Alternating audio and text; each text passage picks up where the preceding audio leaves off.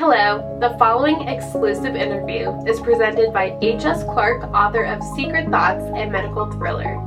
For more interviews and information on Secret Thoughts and Medical Thriller, visit hsclarkmystery.com. This is Author Spotlight featuring James Oswald, author of The Book of Souls.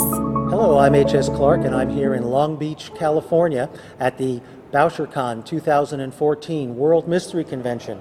And I'm lucky today because I've got James Oswald fresh off the Craig Ferguson show. He came into town from uh, Edinburgh, Scotland, in order to uh, uh, do a segment on the Craig Ferguson show, and I snatched him up right after that. And uh, he's got a uh, uh, he's got a mystery series, and the current book in that mystery series is called Book of Souls. This is Book of Souls. Thanks so much for being here, and why don't you tell us a little bit about your, your book, The Book of Souls? Well, thank you for inviting me on. Um, the Book of Souls is the second in the series uh, of Edinburgh detective mysteries featuring, featuring Detective Inspector Tony McLean, who's my, my main character throughout the series. Um, it concerns, it looks into his past a bit. It, it comes, uh, his fiancee, 10 years before the series opens, um, was abducted and murdered by a serial killer in the city. Um, he caught the serial killer and put him away, um, but at the beginning of this book, that serial killer dies in prison. As soon as he dies, similar killings start happening. Now, Book of Souls is which book in the series now? It's book two in the series. It's book two in the series, and you have another one coming out soon. I happen to have the, the proof copy hot off the press here. Um, it's called The Hangman's Song. And when is this going to be coming out? That's coming out in January. That's coming out in January. You've got other books in the series, Dead Men's Bones and Prayer for the Dead. I think the first book in the series was called Natural Causes. That's right, yes. Very good, very good. Now, um, you originally uh, uh, started out writing comics, but made the transition to um, a mystery writer. That's true, yeah. I, I always wanted to write comics. I, I loved reading comics as a boy. And when I first started trying to write, I wrote what I knew, which was comics. And I didn't wasn't very successful. I did get one story published in the UK uh, in the British uh, Comics Weekly Anthology 2000 AD Mm-hmm. back in 1993, and I hadn't didn't have anything else published for about 13 years after. that. 13 years. Yeah. But you didn't dishearten. No, I carried on writing. I wrote comic scripts, I wrote short stories, I wrote probably half a dozen novels before I got round to writing Natural Causes. You have an old friend, uh, Stuart MacBride, who was quite an influence on you. Yeah, Stuart and I met in Aberdeen uh, in the early 90s, around about that time when I was starting to write comics. He is now more famous for his Aberdeen based police thrillers. Um, but at the time, he wanted to be a comics artist, so I was put together as a comics writer. I was put together with him by a mutual friend. We got on like a house on fire and have been friends ever since. And he, again, like me, was writing fantasy, doing some comics, things like that. But he had his big breakthrough with the first of his Aberdeen based crime thrillers. And when he got that breakthrough, he phoned me up and told me about it and said, James, stop writing all this dragons and magic Uh-huh. Have a go at crime fiction. That's where it's at.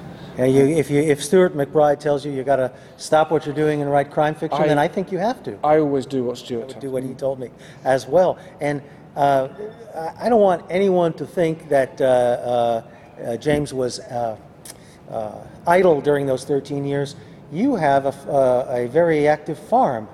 That's I- the day job. That's the day job now. Um, Tell I- us about that. Well, it's a it's a livestock farm. It's in in northeast Fife, which is about an hour's drive north. Very hairy Edinburgh. cows, I've heard. I have Highland cattle, yeah, Yes. which is the big hairy beasts with the horns. Hairy beasts. Uh, and I have sheep as well, uh, which we grow for wool and meat. So uh, I can I can wear my own wool and eat my own lamb.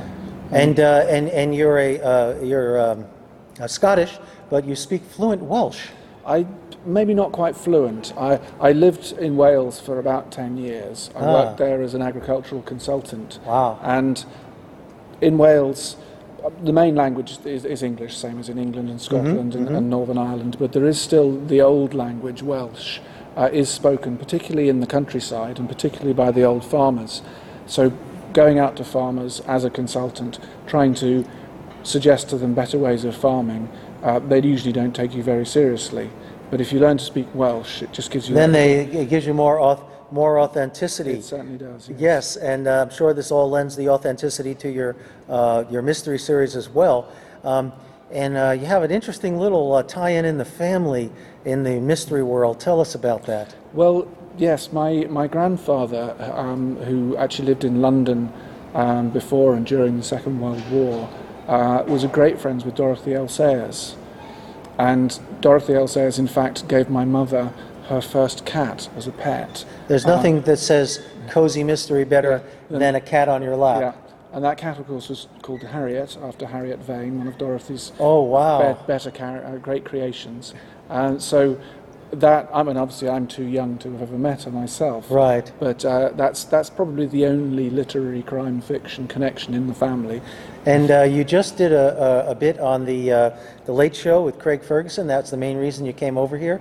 How did you like that? That was, I think, probably the most surreal experience of my life. Surreal. Yes. Uh, I'm, I, I'm a farmer. I, I live a quiet life, quite a slow life um, in many ways. So that took you by surprise. So to go onto the set there, which is loud and fast, and thinking on your feet as well, because it's unscripted. It's a very humorous show, so it's basically very jokey. Yes, yes. Um, it was brilliant fun, but it scary as well. But Craig Ferguson is a really, really nice man. He's really, yeah, he's he he wasn't. He put you at ease. He put me at ease. He wasn't there to make life difficult for me. Um, he uh, he judged very quickly what my level of humour and how well I could spar with him. And I understand that aside from him reading the book, uh, his robot uh, uh, was involved with the book for quite some time. Yes, Geoff Peterson, the robot, um, is because because I explained at the, towards the end of the the, the, the interview that um, we. In, the, in Britain, we call these books police procedurals more than mysteries. I see, I see. And uh, so they made a good gag about police procedurals. Uh, uh, apparently, Geoff had had a few. You've also been a little bit involved in the science of farming. Uh, you had the, um, the wonderful job of uh, collecting sheep dung. I did indeed. Yes, this was whilst I was in Wales. Um, I was I was There are working. very few people that can say that they've, they've, been, they've been uh, Professional- tasked professionally uh, sheep dung collectors. Exactly. Professional sheep dung collector is one of my job titles. Huh. Uh, there was a reason for doing it, which was to uh, analyse the sheep, the, the, the dung, to see how well the various worming drugs were working and whether the worms were gaining resistance to them. I heard a rumor that you went to school with Joss Whedon. Joss Whedon, yeah. Uh, very few people would, would know that he'd been to school in Britain because obviously No. he's, he's, he's, he's as American as they come, the inventor of Buffy the Vampire Slayer, and director of the Avengers movies. movies. Um, but he did spend two years at a, a private school in England in the early 80s, and I was there as well at the same time. I can't say as I remember him terribly well, and he probably doesn't remember me. So um, you're over on uh, the other side of the ocean. Uh, where can we get your books here in the U.S. of A? Well, the first three, uh, so the first two are available in all good bookshops and online retailers. Um, the third one, The Hangman Song, is coming out in January, um, early January, so next year. And if we want to find out more about you, what is your website? My website is jamesoswald.co.uk. jamesoswald.co.uk. Yep. Okay, can't use the com like we do on most of them in America. Well, no, unfortunately, there is a large American firm of accountants called James Oswald. uh, no relation. Okay, well, uh, you're the farmer, not the accountant, so Yeah. everybody keep that in mind. Uh, well, it's been great uh, talking to you, uh, James, and I'm glad to uh, have able to pull you away from after your stint at, uh, on Craig Ferguson's show. Thanks so much for coming, and uh, I hope you enjoy the rest of BoucherCon 2014. On behalf of myself, uh, H.S. Clark, thank you all for watching. Thank you. It's a wrap. Excellent. Thank you for watching this exclusive interview presented by H.S. Clark, author of Secret Thoughts, a medical thriller. For more interviews and information on Secret Thoughts, a medical thriller, visit hsclarkmystery.com.